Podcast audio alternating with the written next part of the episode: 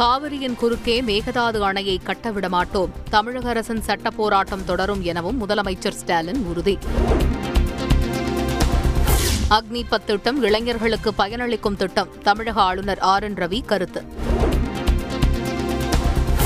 தமிழகத்தில் முதன்முறையாக குழாய் மூலம் சமையல் எரிவாயு வழங்கும் திட்டம் துவக்கம், நாகை மாவட்டத்தில் அமலுக்கு வந்தது, இல்லத்தரசிகள் மகிழ்ச்சி.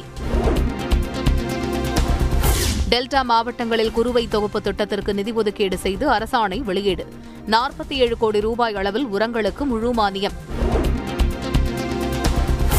காஞ்சிபுரத்தில் 15 கோடி ரூபாய் மதிப்பிலான ஏரி ஆக்கிரமிப்பு நிலம் மீட்பு, 100 ஏக்கரில் விவசாயம் செய்ததை கண்டுபிடித்து மீட்ட அதிகாரிகள்.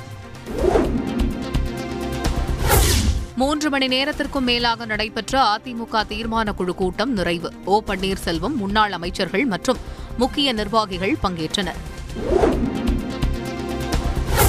பொதுக்குழுவில் நிறைவேற்ற வேண்டிய முக்கிய தீர்மானங்கள் தொடர்பாக ஆலோசித்தோம். ஆலோசனைக் கூட்டத்தில் பங்கேற்ற பின் அதிமுக தீர்மான குழுவினர் தகவல். ஒற்றை தலைமை விவகாரத்தில் தொண்டர்களின் உணர்வையே பிரதிபலித்தேன், தீர்மான குழு கூட்டத்தில் பங்கேற்ற பின் முன்னாள் அமைச்சர் ஜெயக்குமார் பேட்டி. அதிமுக பொதுக்குழுவில் ஒற்றை தலைமை தொடர்பான தீர்மானத்தை இடம்பெறச் செய்வது குறித்து இதுவரை முடிவு எட்டவில்லை, முன்னாள் அமைச்சர் ஜெயக்குமார் பேட்டி. எடப்பாடி பழனிசாமிக்கு 60 மாவட்ட செயலாளர்கள் ஆதரவு என தகவல், கட்சி அலுவலகத்திற்கு செல்லாத நிலையில் முன்னாள் அமைச்சர்களுடன் இல்லத்தில் ஆலோசனை. அதிமுக தலைமை அலுவலகத்தில் இபிஎஸ் ஆதரவாளர் மீது தாக்குதல் நடத்தப்பட்டதாக தகவல், பெரம்பூர் பகுதி நிர்வாகி இரத்த கரையுடன் வெளியே வந்ததால் பரபரப்பு. அதிமுக தலைமை அலுவலகத்தில் கட்சியின் நிர்வாகி பெரம்பூர் மாரிமுத்து தாக்கப்படவில்லை, ஆதி ராஜாராம் விளக்கம்.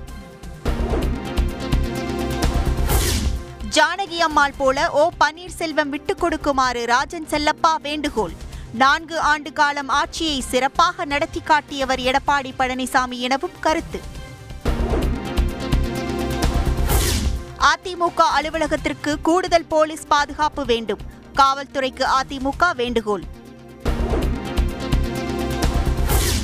அதிமுக கட்சி விதிகளில் திருத்தம் செய்ய தடை கோரி மனு, சென்னை உயர்நீதிமன்றத்தில் விரைவில் விசாரணைக்கு வர வாய்ப்பு.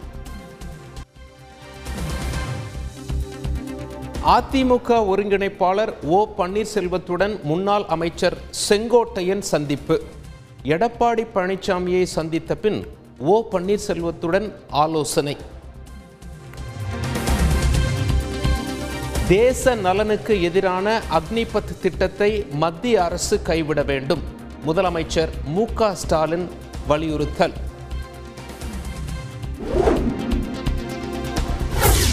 கர்ப்பிணி பெண்களுக்கு இலவசமாக கொண்டை கடலை, துவரம் பருப்பு மற்றும் சமையல் எண்ணெய், குஜராத்தில் திட்டத்தை துவக்கி வைத்தார் பிரதமர் மோடி. குடியரசுத் தலைவர் தேர்தலில் எதிர்க்கட்சிகளின் பொது வேட்பாளராக போட்டியிட பாரூக் அப்துல்லா மறுப்பு, ஏற்கனவே சரத் பவார் மறுத்த நிலையில் தனது பெயரையும் திரும்பப் பெறுவதாக அறிவிப்பு. அக்னிபத் திட்டத்துக்கு எதிரான போராட்டத்தில் வன்முறை வேண்டாம் என காங்கிரஸ் தலைவர் சோனியா காந்தி வேண்டுகோள், அமைதி வழியில் போராடுமாறு அறிவுரை.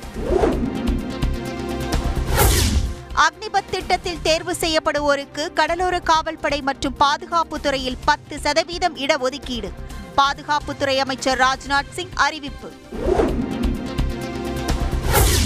அக்னிபத் திட்டத்துக்கு எதிரான வன்முறை போராட்டங்கள், சிறப்பு புலனாய்வு குழு அமைக்க கோரி உச்சநீதிமன்றத்தில் பொதுநல மனு.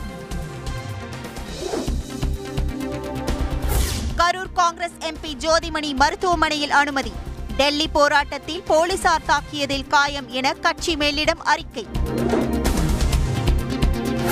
அக்னிபத் திட்டத்தின் கீழ் தேர்வாகும் வீரர்களுக்கு 10% ஒதுக்கீடு, மத்திய உள்துறை அமைச்சர் அமித் ஷா அறிவிப்பு. அக்னிபத் திட்டத்தால் இளைஞர்கள் மற்றும் தொழில்நுட்ப ஆர்வலர்களுக்கு வாய்ப்பு கிடைக்கும், விமானப்படை தலைமை அதிகாரி மார்ஷல் விவேக்ராம் சவுத்ரி உறுதி. ஹவாலா மோசடி வழக்கில் கைதான டெல்லி மாநில அமைச்சரின் ஜாமீன் மனு தள்ளுபடி, டெல்லி சிபிஐ சிறப்பு நீதிமன்றம் உத்தரவு. கொழும்பு துறைமுகத்தை அதானி குழுமத்துக்கு வழங்கப் போவதில்லை, இலங்கை கப்பல் விமான சேவைத்துறை அமைச்சர் நிமல் சில்வா அறிவிப்பு.